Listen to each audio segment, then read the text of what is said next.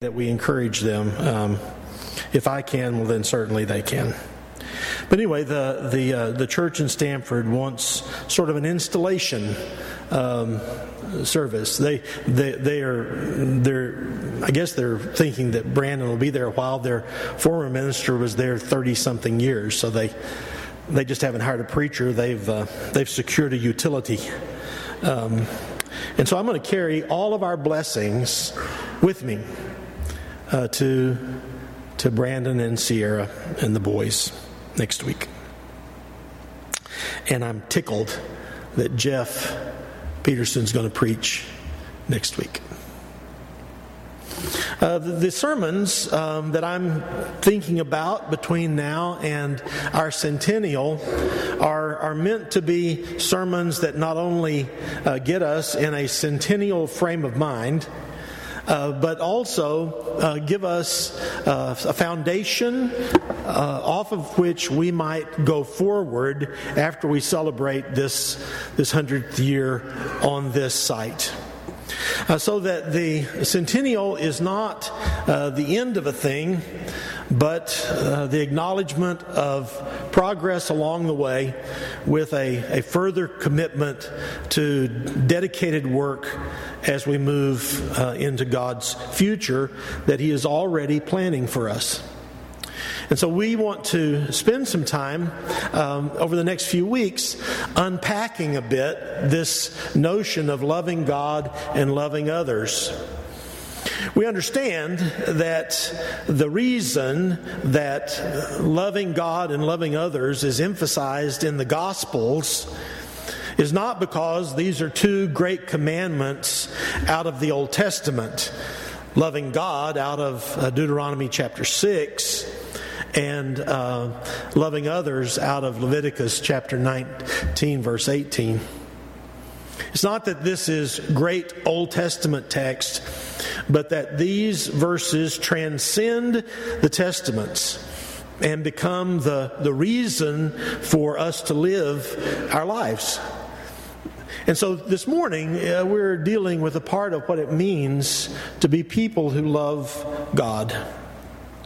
And a part of loving God is to, to understand um, and to, to invest ourselves to appreciate, to, to live under the reality of who God is. It has not been the Christian responsibility to noodle uh, his or herself up to God. Uh, we do not live in a religion that is mystical in that sense. We do not believe in a God that is a pantheistic God, that, that God is infusing everything and, and there's a little bit of God in everything, but in all of us there's a little bit of soul. And when we die, our soul eventually goes back into the great soul of the universe and, and uh, our identity is lost. Uh, we, we believe in the God who is God and the God who has revealed himself the God who has made himself known. And so, in this revelation of God, God gives us not just an amorphous target, love this idea, see if you can love God in some kind of sentimental, uh, philosophical sort of way. But God presents himself and, and says, Here I am. This is who I am. This is what I am. Hear me. Know me. Obey me. Love me. But don't love your idea of me. Love me as I present myself to you. Well, this is a bit of a challenge in a world where uh, we would prefer, as human beings have always preferred, to create God in our own image. To be able to say, This is my best self, so therefore this must be God's best self. This is good as I can get, so this is probably as good as God's going to get. In fact, uh, we do not know everything about who God is, what God is. We have trouble um, hearing that infinitude of God, God's eternal nature. And so, what we are challenged to do is not comprehend God at the limits of our philosophical boundaries, but we are really asked to understand God as God has revealed himself to us. And so, if we uh, do that, then uh, I'm always interested in how people uh, begin with that. We've talked before about how most people, a lot of folks, have sort of a uh, woman at the well kind of question. That if you mention that you care something about God, then, then they have a question about God that is usually very. Um, well, the word I want to use is arcane, but that, arcane is a word that is itself what it says it is. Uh, it's uh, obtuse and hidden and, and hard to understand. Um, and, and, so you get uh, someone who only wants to begin talking about God in the first two chapters of Job. And, and that's okay or, or their understanding of Second Salopatica 4 or some other obscure verse. But what I want you to hear is that in God's self revelation, that I always try to begin with John chapter 1, where it says um, that Jesus came into the world, the Word the Word became flesh and made his dwelling with us. We have seen his glory, the glory of the one and only, who came from the Father, full of grace and truth. John testified concerning him this was he of whom I said, He who comes after me has surpassed me because he was before me. From the fullness of His grace, we have all received one blessing after another. For the law was given through Moses, grace and truth came through Jesus Christ. No one has seen God, but God, the one and only. Or for you, uh, King James folks, the only begotten Son, who is at the Father's side, has made him known. the peak of God's self revelation is Jesus Christ Himself. And as we uh, follow the ministry and the life of Jesus, we understand that there is a, a kind of complexity to God that, that surprises us. That, that the Father, when Jesus is baptized, speaks to Jesus you are my beloved Son, in whom I am well pleased. And as he does that, the Holy Spirit of God descends on Jesus. And if we're reading in the Gospel of Luke, then after the baptism, then Jesus is led by the Holy Spirit into the wilderness. And then, after Jesus defeats Satan in the wilderness, the Holy Spirit leads him out of the wilderness. And then when Jesus goes to Nazareth, Jesus, the one who has been acknowledged by the Father, stands up and reads from Isaiah 61 The Spirit of the Lord has anointed me to preach good news. And so we hear that God has come into the world in some kind of overwhelmingly comprehensive way. The Father is fulfilling the promises. The Son has come in the flesh. The Spirit is infusing the ministry of the Son so that by word and deed the, the promises of God are laid out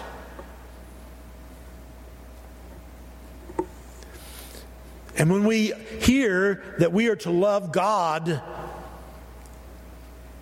when we have sat with Jesus a while, if we have walked with Jesus for a while, if we have been in the upper room where our reading was that Sister Ruth read for us, if we've been in the upper room before he goes to the garden to pray, we know that Jesus is deeply engaged with the promises of the continuing work of the Spirit and living inside the love of the Father. So the question comes to us do we love the Father and the Son and the Spirit of God who are altogether holy God? That when we say love God, we are not just saying love God in some kind of whoever that is but that we are visualizing, we are conceptualizing, we are seeing that we love the Father and the Son and the Holy Spirit and their combined work for our benefit and salvation in the world. I know people who don't have much luck loving the Father. They're not sure about loving God who is called the Father. Uh, they, uh, they, they set up this uh, dichotomy between the God of the Old Testament and the God of the New Testament. I know why they do that. People feel really bad about the Amalekites and the Canaanites and and all of those things. I, I, I always feel a little pressure to argue for the virtue of God with some people who say they don't like much the God of the Old Testament. And yet, what is heard in John chapter 1 is that Jesus Christ living in the earth is making the nature and the glory and the identity of the God we've been watching in the Old Testament known. The God who creates, the God who makes promises, the God who has righteousness, the God who has blessing, and the God who can, frankly, get enough. This is the part of God people don't like in the Old Testament sometimes. The God who can say, Oh, goodness, guys. We've been at this for centuries now. I've made, I made promises. I called you out. You were, Israel, you were no one. I did not call you because you were great. You were the least. I, I just called you. I just called you. And, and we've come out through the Passover night. We have come through the Red Sea. We have, we have camped together at, at Sinai. We have wandered incessantly through this wilderness. I watched a generation or two of you die in the sands of Kadesh Barnea. We came through the Jordan. We live through your occasional faithfulness and frequent unfaithfulness through the judges. We heard you ask for a king when Samuel was my representative. We had Saul and we had David and we had Solomon and we had Rehoboam and we had. And all the way through it, you could not consistently keep your eyes on me. God says, You're like the woman I married who asked another guy out for the reception.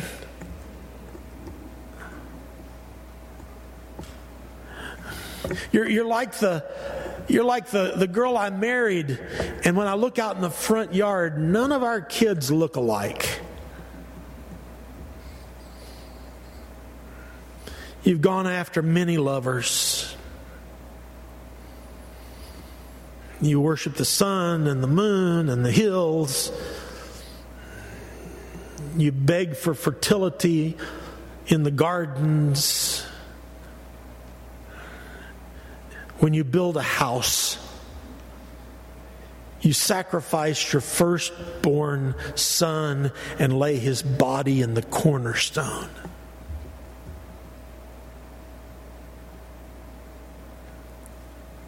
And God finally says, I love you, but we can't keep doing this.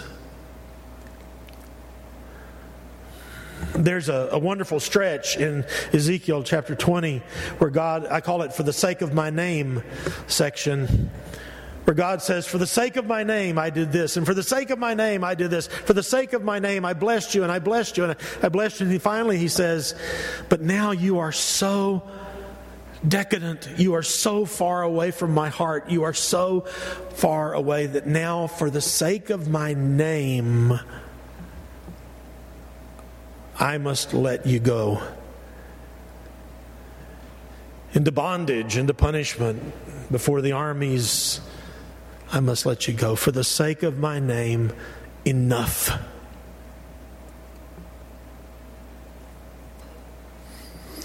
And I don't love the times when God says enough. But when I'm called to love God as He is and to love the Father, I am called, and you are called, to love the Father who can create the world and create life and breathe into it whatever He likes. And the God who can give blessing and fulfill covenant promises, but also the God who can say, Enough.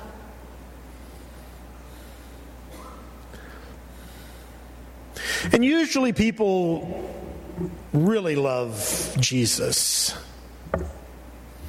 They like him in a manger. He's cute. There in the manger with his own little nightlight up there. Reading the Old Testament. We like Jesus in the temple. We like Jesus on the Sermon on the Mount. We like that. Except that narrow gate stuff, he starts to sound like his father. He does all that when he doesn't say you can build your house on the sand and it'll be fine.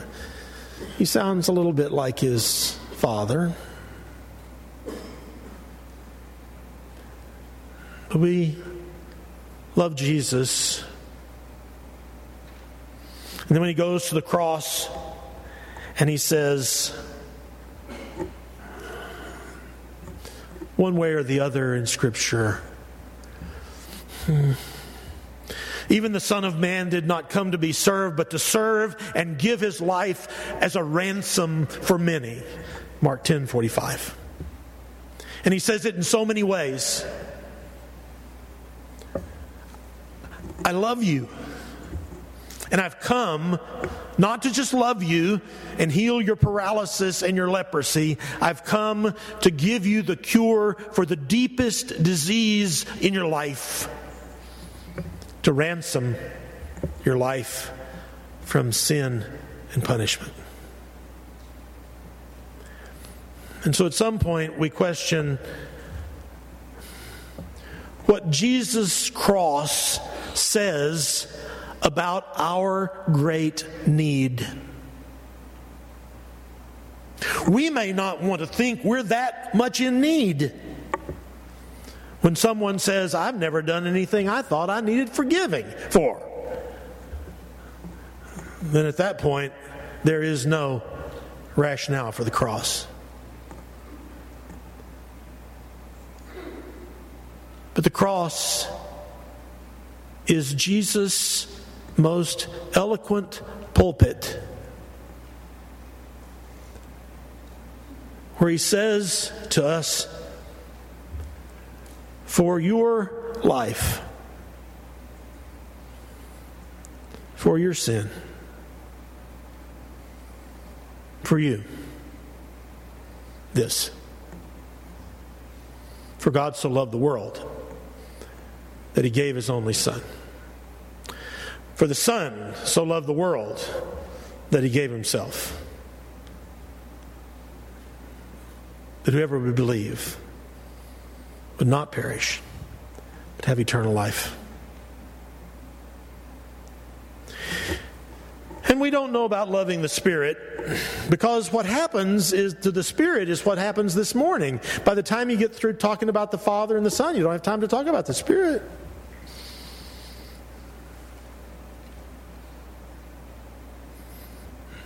But yet, there's not a moment of creation that is not somehow overseen by the Spirit's presence. I know you can translate Holy Spirit, mighty wind. I know that. And I know folks who try to denumatize the Old Testament. Don't worry if you don't care about that. I'm practicing for speaking where Brandon is. You can't take the Spirit its ministry of taking the chaos out of creation away. You take, can't take the Spirit's ministry of bringing life and order and information into the world. Even Luke says in Acts 1 that Jesus' teaching came because of the Holy Spirit working in the life of Jesus.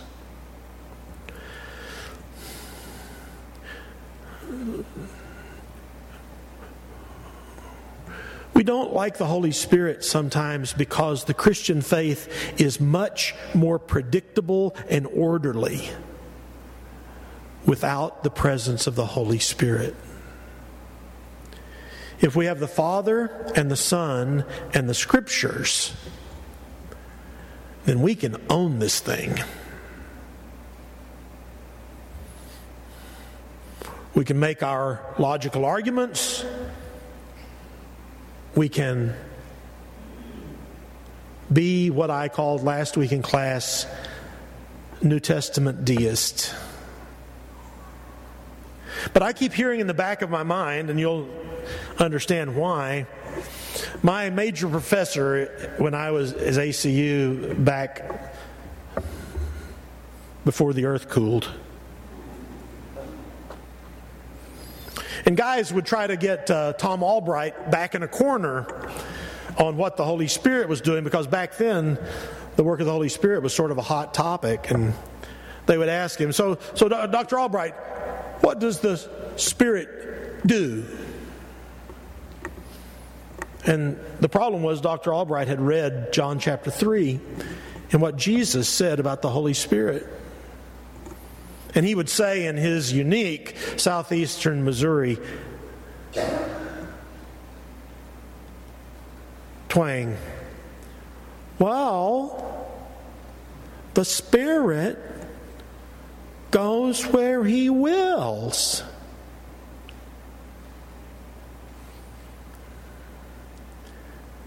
And so, if you are going to love the Holy Spirit, then you are going to have to love the one who stands at the growing edge of the kingdom of God. He is like that scout in the cowboy movies that goes out ahead and looks at the terrain and the ground and comes back and says, This is where we're going. This is where we need, this is where there's water. This is where there's grass. This is where the pass is. This is where the Holy Spirit is with us. The Holy Spirit is ahead of us. The Holy Spirit is drawing us. The Holy Spirit is active in us. The Holy Spirit is the one sent by God to be in the world with us, the Father in heaven, and Jesus at his side, but the one who is here is the Holy Spirit. Why would we not love God the Holy Spirit who lives within us, who is working around us, and is the one making things on earth as they are in heaven? Do you love God? Do you? Do I? Do I love the great creator, promiser, covenant maker God? Do I make my life open to Jesus who showed me how to live and died for my life and rose again? Have I opened myself to the capricious benef- beneficent, beneficial work of the Holy Spirit in my life and in the life of the church. If we think this church has a lid on it, we're wrong. The lid's off. God is reaching in. And don't we just love it? I hope you'll find it in your heart this week to think about the Father, God, the God the Father, God the Son, and God the Holy Spirit, one God in three, three in one, and love all there is of God. Let's stand and sing together. Majesty. Worship His majesty. Unto Jesus be all glory, power, and praise. Majesty, kingdom, authority flow from His throne unto His own. His anthem raise. So exalt, lift up on high the name of Jesus. Magnify, come glorify Christ Jesus the King. Majesty, worship His majesty. Jesus who died, now glorified, King of all kings.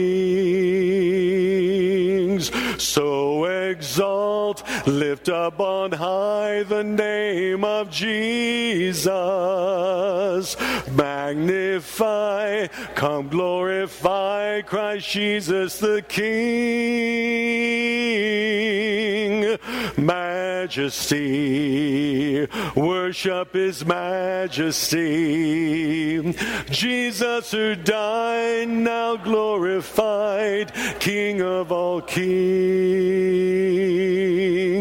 Jesus who died, now glorified, King of all kings. Be seated.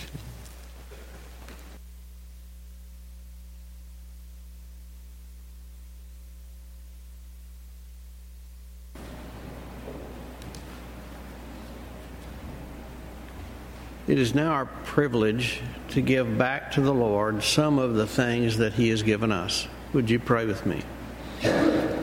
Our most gracious Heavenly Father, thank you so much for the gifts of your bounty. Let us remember that we are but stewards and that we owe all to Thee. These things we ask in Christ's holy name. Amen.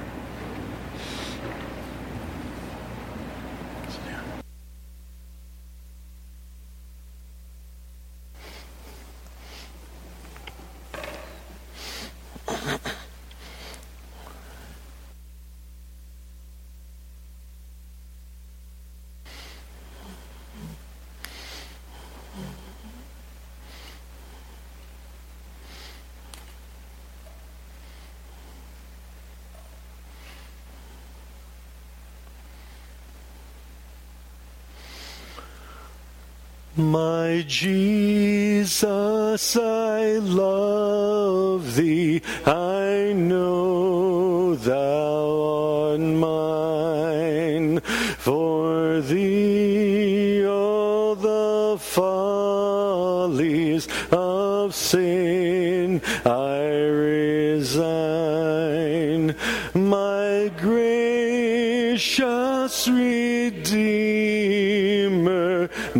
Savior art thou. If ever I love thee, my Jesus, tis now.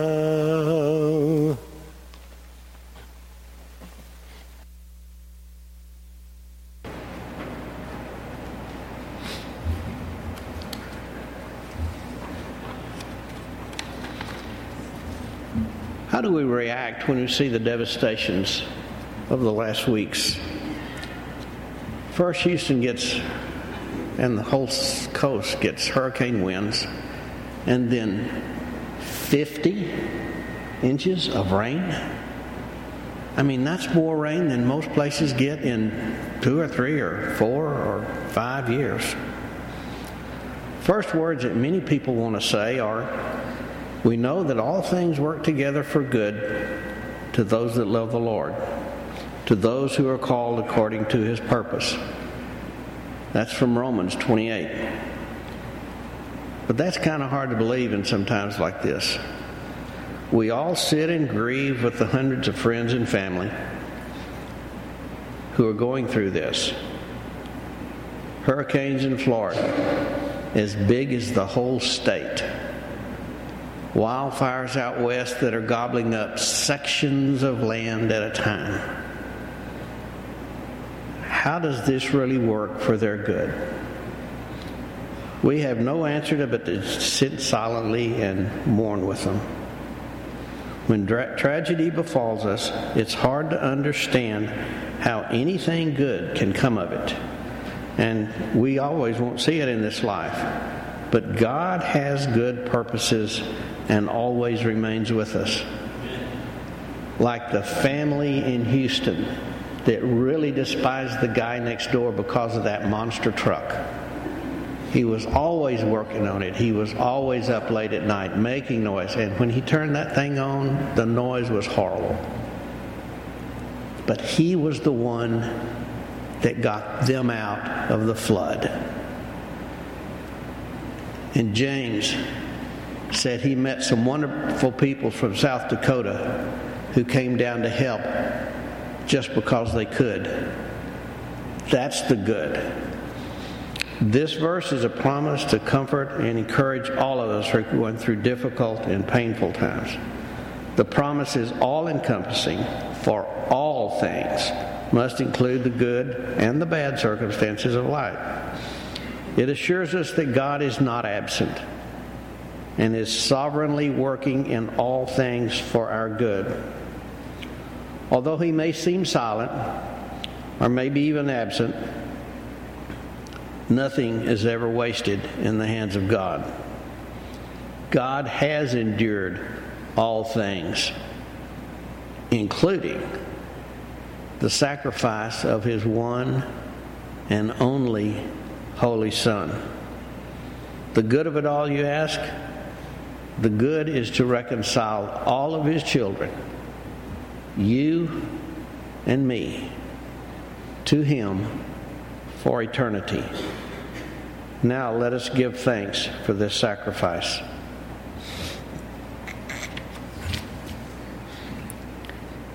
Thank you for your bread as a reminder to us of your Son for given for our sins.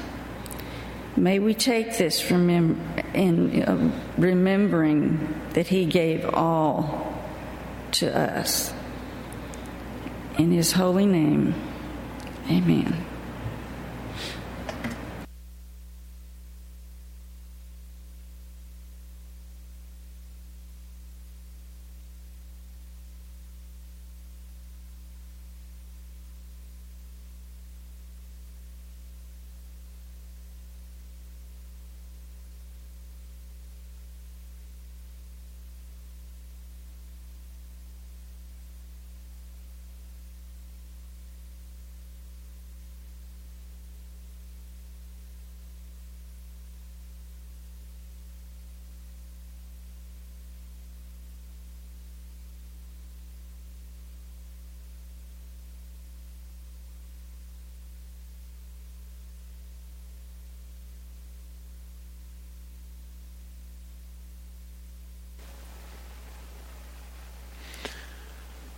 I love thee because thou hast first loved me and purchased my pardon on Calvary's tree.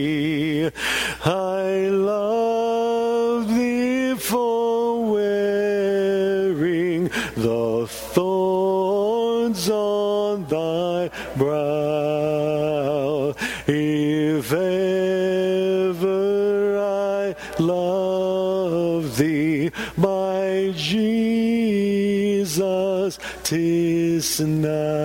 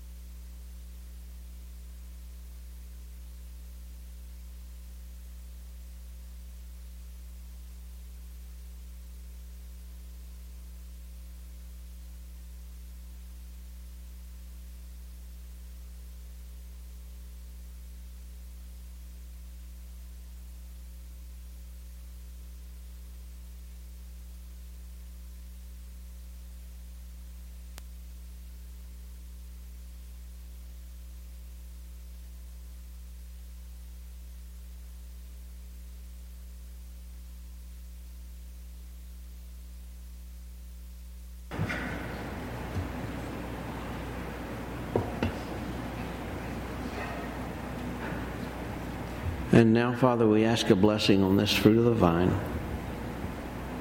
a reminder of the blood shed so freely to redeem us from our sins. In Christ's holy name, amen.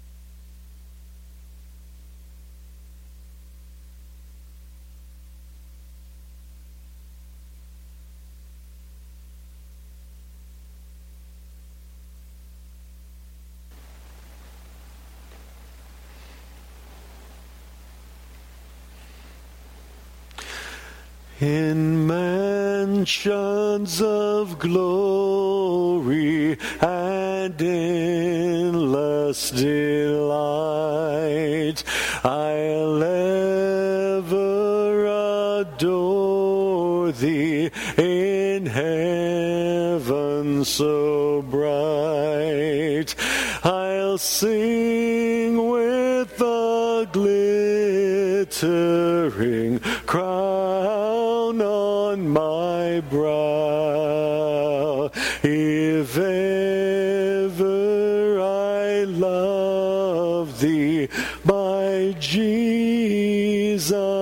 tis now.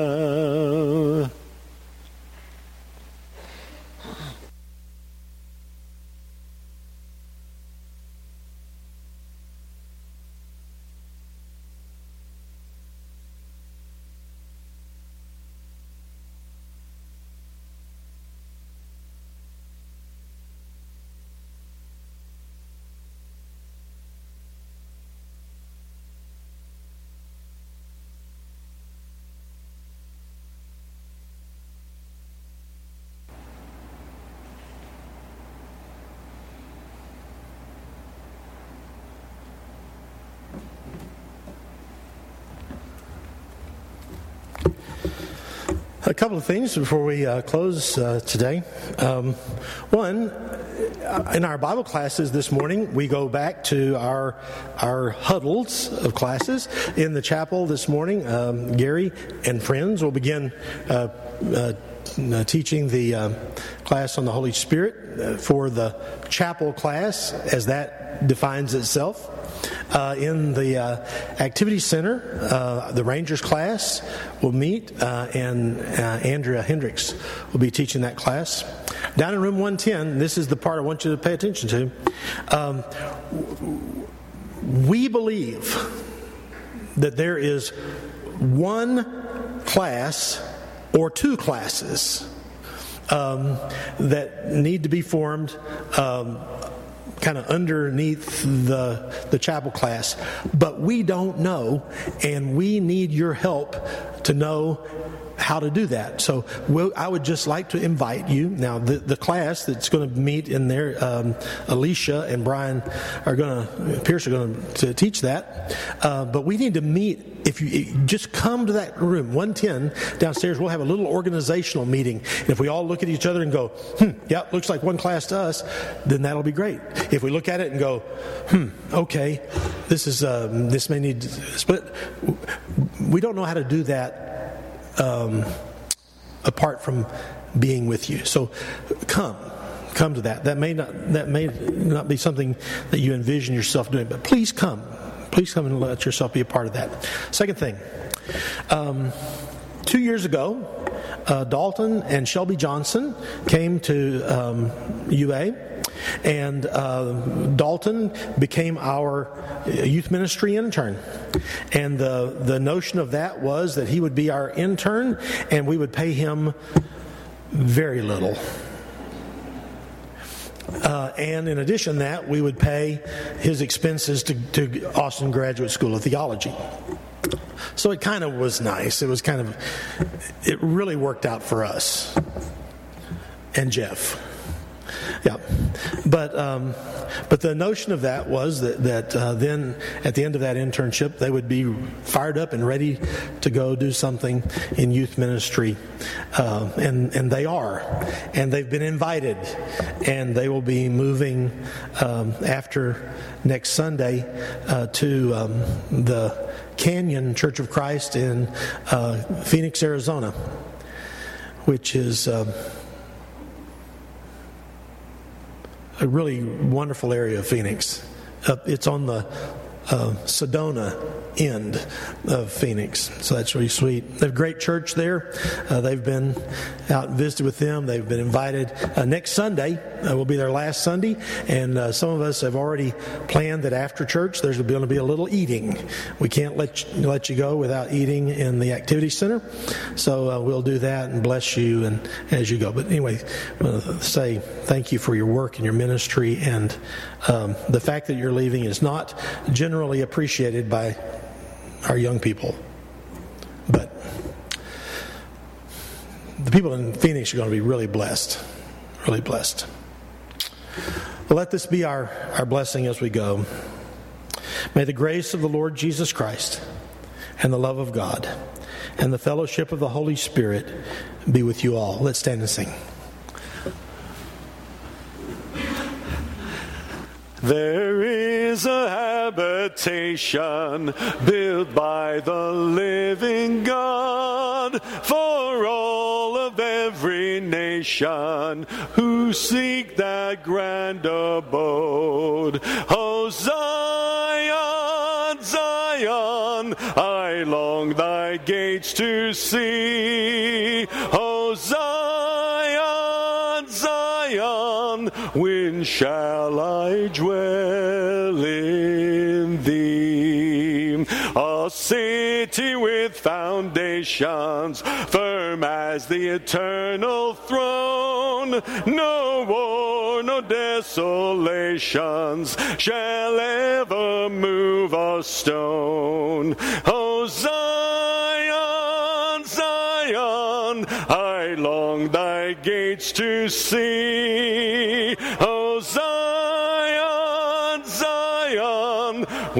Shall I dwell in thee? Within its pearly portals, angelic armies sing with glorified immortals the praises of its King. O Zion, Zion, I long thy gates to see. O Zion, Zion, when shall I dwell in thee? Have a great Sunday.